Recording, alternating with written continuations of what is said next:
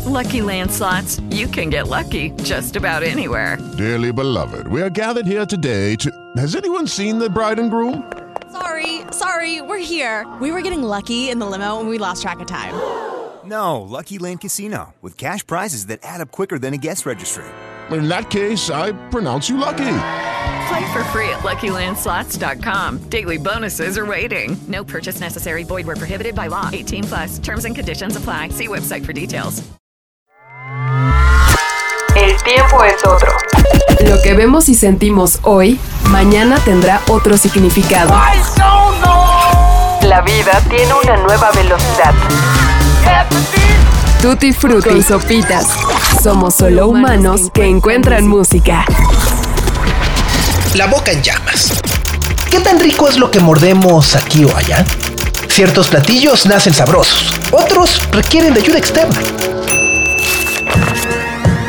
Cuando el taquero pregunta junto al trompo, ¿con todo? Sabemos que alude a varios grupos alimenticios, incluida la fruta. La gringa extiende esta variedad a los lácteos y confirma la relación cosmopolita que tenemos con el queso. Si las enchiladas no pican y están gratinadas, merecen ser suizas. Nuestra cocina es tan compleja que en su repertorio el queso representa la neutralidad helvética. El principal remedio para los bocados sin chiste suele ser el picante, fogoso, signo de la identidad, del valor, del sabor. La comida mejora si quema la boca. Esto se aplica al catálogo entero de la alimentación vernácula del tamarindo con chile piquín, al chicharrón rociado de salsa búfalo, pasando por la espesa intensidad del mole. El chile hace tan interesante el guisado que nos olvidamos del origen de la materia prima. No es casual que algunos estupendos puestos de tacos están a las orillas de grandes calles o avenidas o a la salida de carreteras. La mayoría de los capitalinos hemos comido perro atropellado, pero no nos enteramos porque las salsas transforman la carne en un personaje un tanto secundario. No quisiera alarmar diciendo que además de las canicidas somos antropófagos. Basta saber que nuestras salsas arden lo suficiente para no preguntar por la procedencia de las carnes ni el paradero del vecino al que no vemos desde hace algunos años. Charles de Gaulle dijo que era imposible gobernar un país con 246 variedades de queso. En México, las estadísticas son una forma de conjetura. No sabemos cuántos chiles hay, solo sabemos que son un chingo. Eso sí, aún no ha nacido el mesero mexicano que confiese que algo pica. Si le preguntas al respecto dirá, no pica o solo pica poquito para darle sabor. Enchilarse es cuestión de patriotismo. El buen chilango soporta que le sude la coronilla y las lágrimas resbalen de sus ojos sin dejar de elogiar lo sabroso que resulta ese suplicio. Según el decir popular, al chile, como a los políticos mexicanos, cada vez se le descubren nuevas propiedades. Sin embargo, aún no hay chiles buenos para la úlcera. Los estómagos delicados o advenedizos tienen poca suerte en nuestros fogones. Esto ha llevado a mezclar el sentido de pertenencia con la escatología. Si la comida te cae mal, claramente no eres de aquí. La venganza de Moctezuma pone en duda tu afinidad a la patria. Y el problema no es que hayas comido dos tacos de suadero, tres de nenepil y uno de buche, sino que no estás suficientemente aclimatado. Tiene diarrea, perdón, pero es de turistas. Es antipatriótico. Uno de los más estrambóticos efectos de esta creencia fue el mariachi Pepto-Bismol, que en la campaña comercial de hace una década promocionó ese medicamento para el estómago cantando la cucharada, la cucharada. Los músicos se vestían como estrafalarios emblemas de la identidad gástrica con un traje de charo rosa mexicano que coincidía con el color de la suspensión estomacal. En forma complementaria, hay quienes creen que por haber comido en los sitios menos higiénicos son inmunes a cualquier peligro. Abundan los temerarios que asocian su fortaleza estomacal con un rincón muy preciso de la capital. ¿Cómo crees que me van a caer mal esos tacos si todos los días desayuno en la glorieta de vaqueritos? La Ciudad de México se distingue de otras macrópolis por la riqueza de su comida itinerante. No hay modo de evitar que esas tentaciones lleguen a nosotros, según compruebas al descubrir un palito de lote en el bolso de tu novia. Como las migas de pan en el bosque hechizado de Hansel y Gretel, la comida de los nómadas demuestra que el extravío no consiste en perder la orientación, sino en perder los antojos.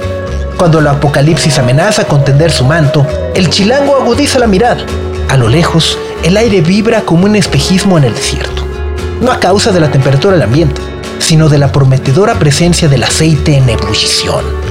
Un estimulante aroma llega a la nariz del peregrino y la ciudad se convierte en el inabarcable territorio donde el oasis huele a cilantro. Travesías del taco de ojo a la venganza de Moctezuma, de Juan Villoro, 2018. MC Luca. MC Luca. Lupitas, tac, tac, taco shop. Taco shop. Taco shop.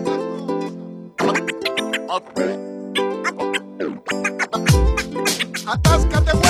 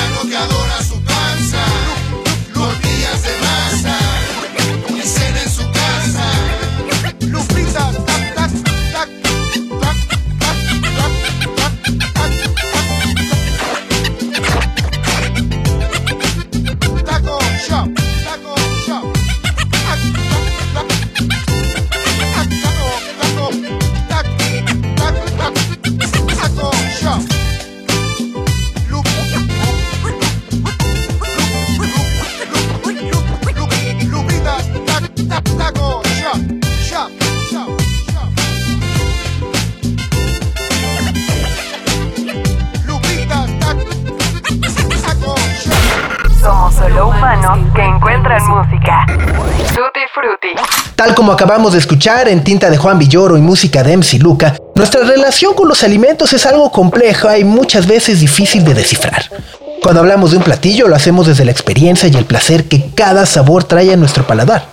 Hablar de comida muchas veces es hablar de nuestra familia, de nuestros amigos, de nuestros amores, desamores, conocidos, etapas de vida y espacios que en algún momento hemos ocupado. Lo que nos gusta nos define. Lo que nos enchila, si no nos hace más fuertes, al menos nos da sabor y alegría.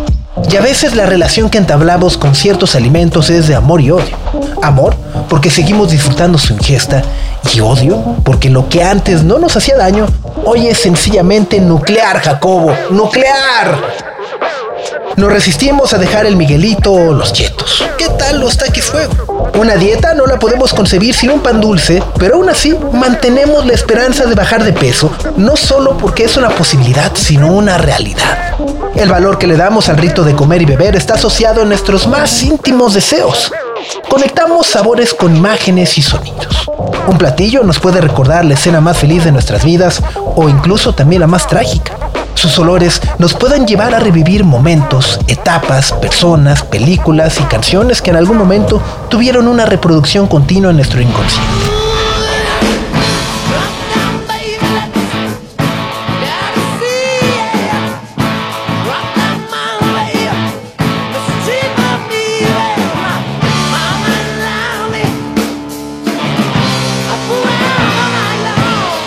Así que esta semana en Tutti Frutti quisimos hacer una pequeña oda a esa materia que nos mantiene vivos y da felicidad tres veces al día. O bueno, cinco si hacen colaciones. Dos también por hora los que hacen el ayuno intermitente.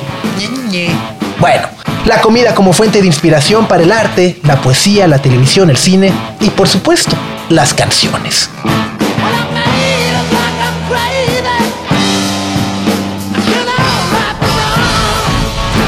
En una era donde decenas y decenas de películas son estrenadas semanalmente tanto en plataformas como en cines, no es muy difícil deducir que cientos de clásicos están en peligro de ser relegados o sencillamente olvidados. Quentin Tarantino es uno de los directores más celebrados e importantes de los últimos 30 años. Sus películas han sido y seguirán siendo obras artísticas que probablemente serán estudiadas hasta el fin de los tiempos. Cada una de sus películas, en mayor o menor medida, gozan de una comedia ilustrada con sangre, tripas, sexo, drogas, pandillas trajeadas, cueros amarillos, flecos y un enfoque en los detalles que aunque hoy muchos nos podrían parecer normales, fueron sumamente novedosos y revolucionarios. Lo que ha hecho Quentin Tarantino con la música, también todos lo sabemos. Es extraordinario e icónico. Bob Fiction, por ejemplo, es una película tan bien escrita que podríamos verla 100 veces y en cada ocasión encontrar algo, algún detalle que nos puede dar un tema de conversación por horas. ¿Cuántas veces han visto una película o una serie y han querido correr a comprar lo que están viendo en la pantalla? ¿Cuántos por aquí sufrimos recientemente el final de Better Call Saul por ese bendito y sabroso rollo de canela del cine? Quentin Tarantino llevó la comida a un nuevo lugar muy especial. Martin Lewis. Vanilla Coke.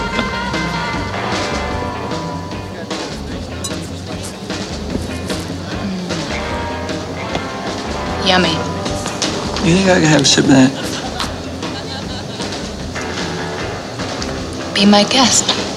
I gotta know what a five dollar shake tastes like. You can use my straw. I don't have cooties. Yeah, but maybe I do. Cooties I can handle. All right.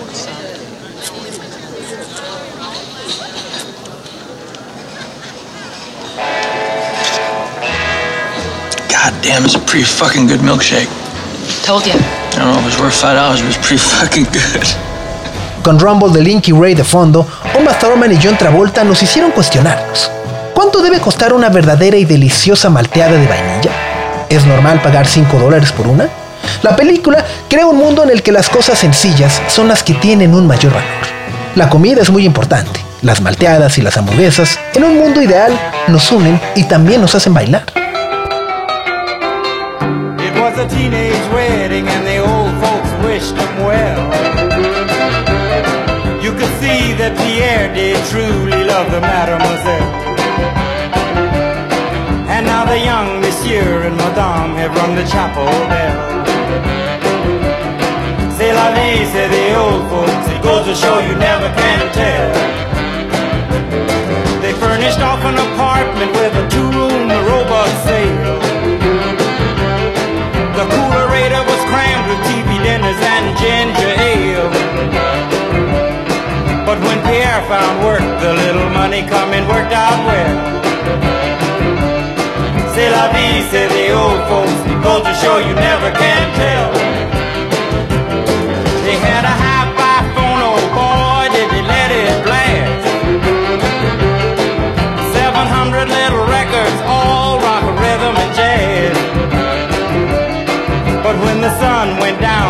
The tempo of the music fell. C'est la vie, say the old folks. It goes to show you never can tell. They bought a souped up chitney, was a cherry red 53. And drove it down to Orleans to celebrate the anniversary. It was there where Pierre was wedded to the lovely mademoiselle. Vie, the old folks. Goes to show you never can tell.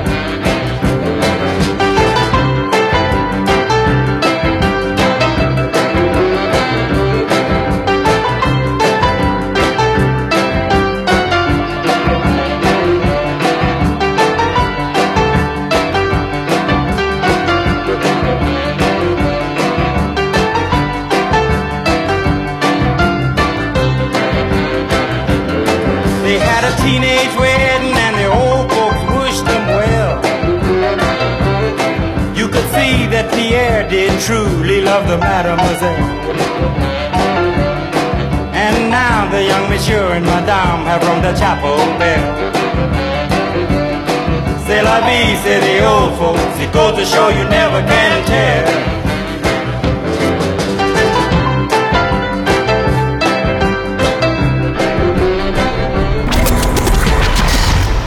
Los medios de comunicación que se dedican a hacer crítica especializada sobre la televisión moderna de manera un tanto regular suelen hacer conteos para determinar cuáles son las mejores series que han existido a lo largo de su historia. Las que suelen encabezar dichas listas van desde Los Simpson hasta Seinfeld, Breaking Bad, The Wire o Mad Men, pero la mayoría de las veces quienes se colocan en la cima de todo poder son Los Soprano. David Chase, su creador, rompió todos los esquemas e ideas preconcebibles sobre lo que debería ser la televisión. Así comenzó el siglo. El destino de Tony Soprano como jefe de la mafia en Nueva Jersey fue inspirador y al mismo tiempo aterrador.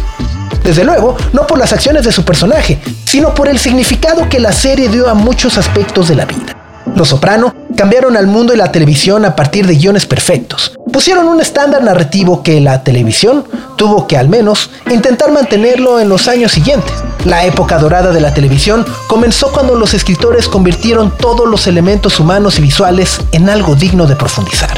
Lo que sucedió alrededor de la comida por más de siete temporadas no fue solo una demostración de las costumbres italoamericanas o la idiosincrasia estadounidense. Something wrong, Carm? Just tell me so I know how many steaks to defrost. Tony's not going to make it. Well, if. As I was saying, my real concern for Tony. Father, he doesn't give a flying fuck. You know it and I know it, at least for the foreseeable future. Then that's even a bigger reason. He's a sinner, Father. And you come up here and you eat his steaks. Call this an intervention. 'Cause I think you have this MO where you manipulate spiritually thirsty women. And I think a lot of it is tied up with food somehow, as well as the sexual tension getting. Desde el principio y hasta el final, Los Soprano plantearon desde los alimentos una historia con siglos de tradición. Tony trama, por ejemplo, sus peores crímenes mientras come platos y más platos de City.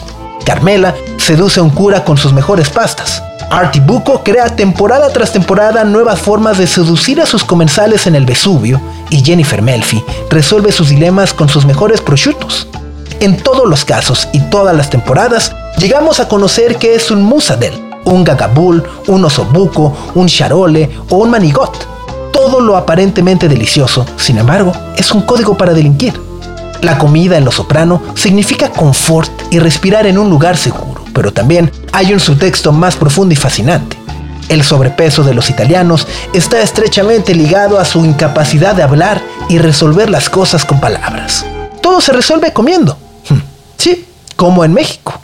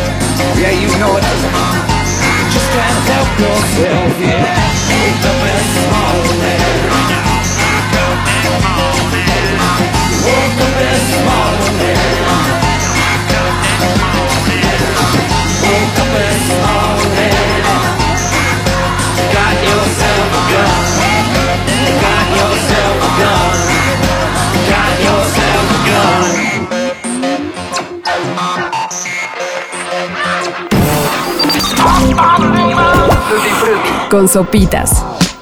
Utilizar la comida como una analogía para expresar todo tipo de deseo es una de las herramientas más útiles y efectivas cuando se quiere hacer una canción pop. Los Rolling Stones han hecho carrera a partir de ello y han confirmado los olores y sabores para hablar del sexo, del racismo y discriminación. Han utilizado el slang de las calles para decir lo que no se quiere decir y muchas veces reclamar por el silencio que todos hemos guardado ante temas incómodos. Brown Sugar es el mejor ejemplo de ello. El sencillo más popular del Sticky Fingers es una de las piezas más representativas de su catálogo porque tiene un doble significado que ha sido discutido por más de 30 años. El primero, y quizá el más importante, es el que tiene que ver con el aspecto racial. La azúcar morena es una referencia directa a la raza negra y la trata que por siglos se ha ejercido sobre ellos por parte de los blancos. Pero lo que hizo Mick Jagger con ella resultó algo mucho más interesante y profundo. Su habilidad como letrista, algo que hay que decirlo, comúnmente no le reconocemos del todo, le permitió elaborar una denuncia ante los abusos y opresión que también es una imagen clara y nítida sobre el consumo de estupefacientes. Dicen que la heroína, o al menos dicen los que la han probado, es una droga que da placer instantáneo y que es difícil de comparar con otras sustancias. La azúcar morena o brown sugar es el resultado de la cocción que se hace en una cuchara. La solución líquida y marrón es lo que eventualmente se sustrae con una jeringa y se inyecta en el organismo. Los Rolling Stones crean un paralelismo entre la esclavitud humana y la esclavitud que esta droga puede provocar en quienes la consumen, y resulta sumamente irónico, después de tantos años y controversias, que hayan licenciado Brown Sugar para vender bebidas oscuras como Pepsi o Calúa. La canción de cualquier forma es una de las más importantes de su discografía y con ella fue lanzado el logotipo que les dio identidad hasta el fin de los tiempos, la lengua y los labios rojos de John Pashy.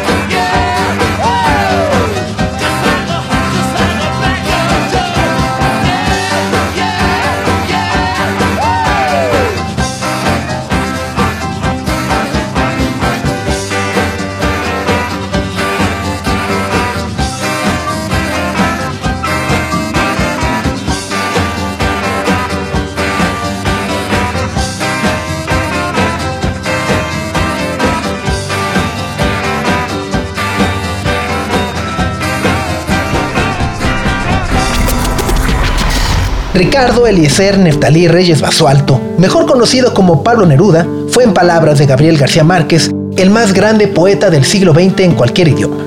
El uso y acomodo que este hombre dio a las palabras ha sido objeto de estudio de miles de personas por casi 100 años. Neruda fue uno de los poetas que desafió cada uno de los sistemas de poder existentes en su natal Chile para crear discursos que despertaran la conciencia social. Escribía estando dentro y fuera de los aparatos gubernamentales porque sólo así podía desentrañar las distintas visiones de una sociedad tan compleja como la suya.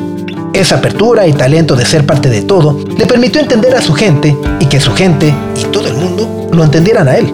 Sus poemas hablan del amor más simple y ordinario, de lo que vemos y sentimos todos los días.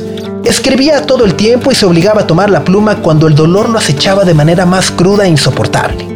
Pero tenía el talento y paciencia para hacerlo de igual manera cuando aparentemente no sentía nada o solo quería compartir su amor por la comida. ¿Por qué alguien como Pablo Neruda escribiría algo sobre un jitomate?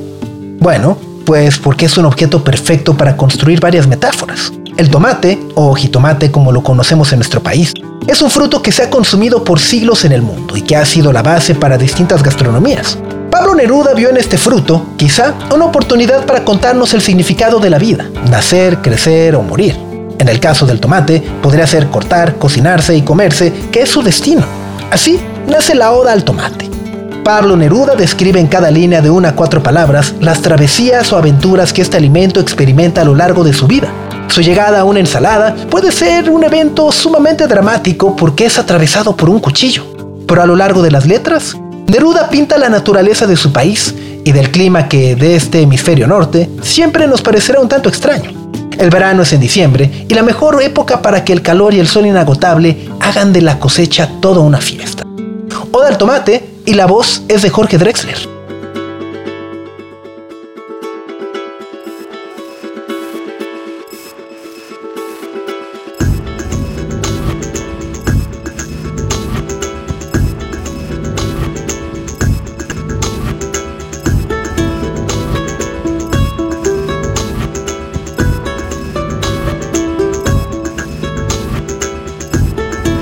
Calle se llenó de tomates.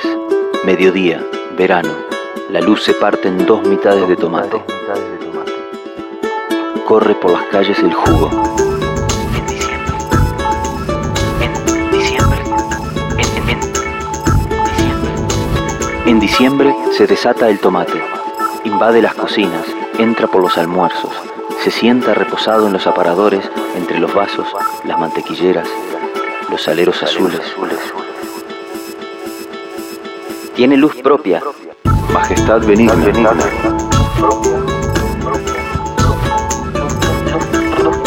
Debemos, por desgracia, asesinarlo.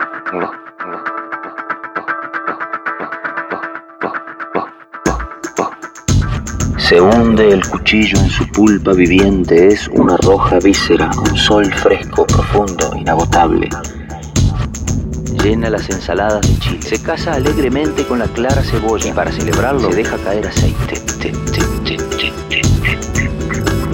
Hijo esencial del olivo sobre sus hemisferios entreabiertos. Hijo esencial.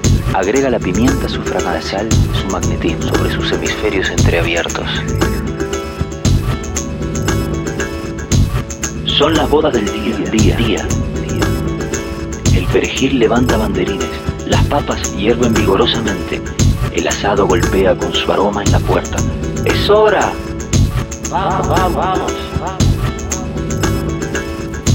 Y sobre la mesa, en la cintura del verano, el tomate.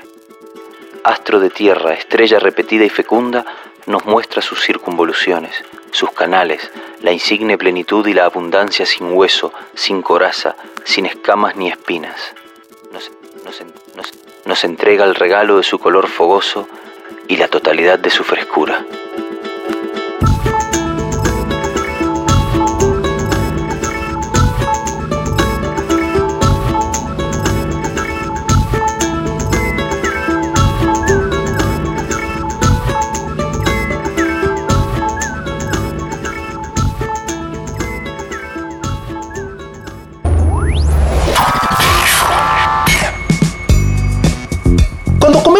Restaurante, pocas veces nos ponemos a pensar en la enorme cantidad de personas que tienen que coordinarse para que un platillo llegue a nuestra mesa. Notamos desde luego las caras visibles del servicio como los meseros o taqueros, pero nunca interactuamos con toda la cadena. La invisibilización ha traído como consecuencia un olvido y rezago que cada vez se complica más. Los lavaplatos, garroteros, cocineros, productores o proveedores generalmente quedan fuera de las regulaciones y prestaciones de ley porque sus sueldos están determinados por el tamaño y capacidad de cada restaurante que cada vez y con más frecuencia decide contratar a personal de medio tiempo para cubrir necesidades inmediatas. Recientemente hemos conocido historias que hablan de diversos abusos laborales, robos de propinas por parte de los empleadores, descuentos al salario, largas jornadas de trabajo sin pagos de horas extra, cobro de uniformes o simple discriminación al momento de contratar son algunas de las denuncias que se han expuesto en México. Sin embargo, y tristemente, esto no es exclusivo de nuestro país. En Estados Unidos, los empleos que reportan mayores niveles de explotación y desigualdad son precisamente los que están asociados con la industria restaurantera. Pero no nos vamos a poner muy analíticos ni solemnes.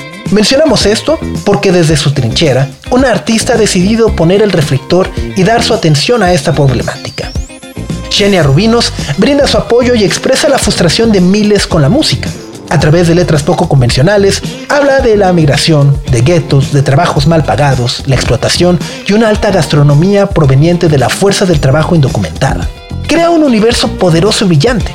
Lo que cada una de estas personas hace para elaborar un alimento, Xenia Rubinos lo reconoce y agradece. A los ignorados les dedica una canción y regala una historia que deseablemente el tiempo y los gobiernos deben regular y corregir. El chef mexicano de Xenia Rubinos en Tutti Frutti.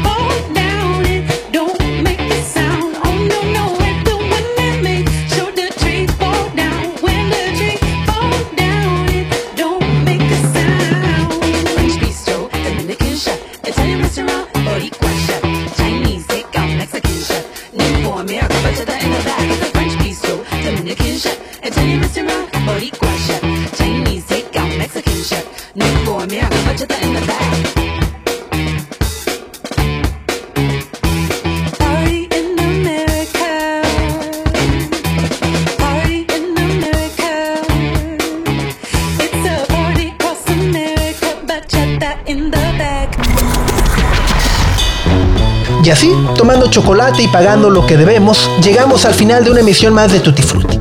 La próxima semana cumplimos nada más y nada menos que dos años de haber llegado a sus corazones y plataformas de confianza. Se los agradecemos infinitamente y les pedimos que no se pierdan este capítulo porque será especial. O bueno, la neta no sabemos. Pero gracias. Nos despedimos, no sin antes agradecer también a José Antonio Martínez por el guion de este episodio y a Carlos el Santo Domingos por el diseño de audio. Yo soy Sopitas y les recuerdo que pueden seguirnos en todas nuestras redes sociales como Tutti Frutti Podcast, arroba Tutti Frutti Podcast. Si nos dan play en Spotify o Apple, no sean malos, déjenos sus cinco estrellitas y si se puede, compártanos con sus conocidos. Que tengan muy buena semana y ahora sí, adiós. Yo no soy envidia, soy tu bizcochito. Pero tengo todo lo que tiene delito. Que me pongan nena, soy que me derrito. El mal de ojo que me mando me lo quito. Yo no soy envidia, soy tu bizcochito. Pero tengo todo lo que tiene delito. Que me pongan nena, soy que me derrito. El mal de ojo que me mando me lo quito. Me.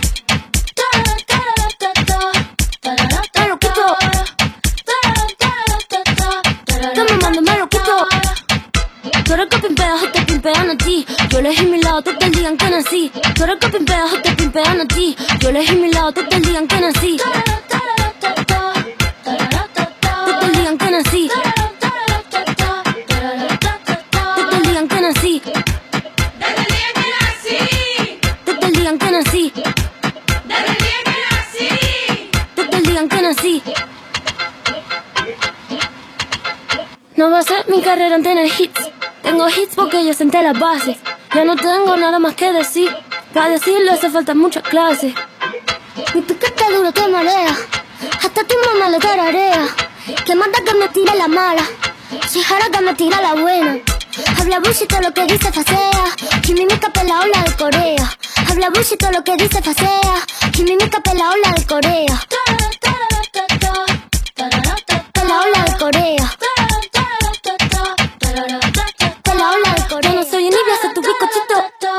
Todo lo que tiene delito.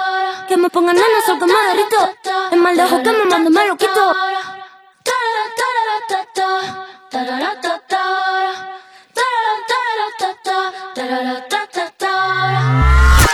El tiempo es otro. Lo que vemos y sentimos hoy, mañana tendrá otro significado. La vida tiene una nueva velocidad. Tutti Frutti con sopitas. Somos solo humanos que encuentran música.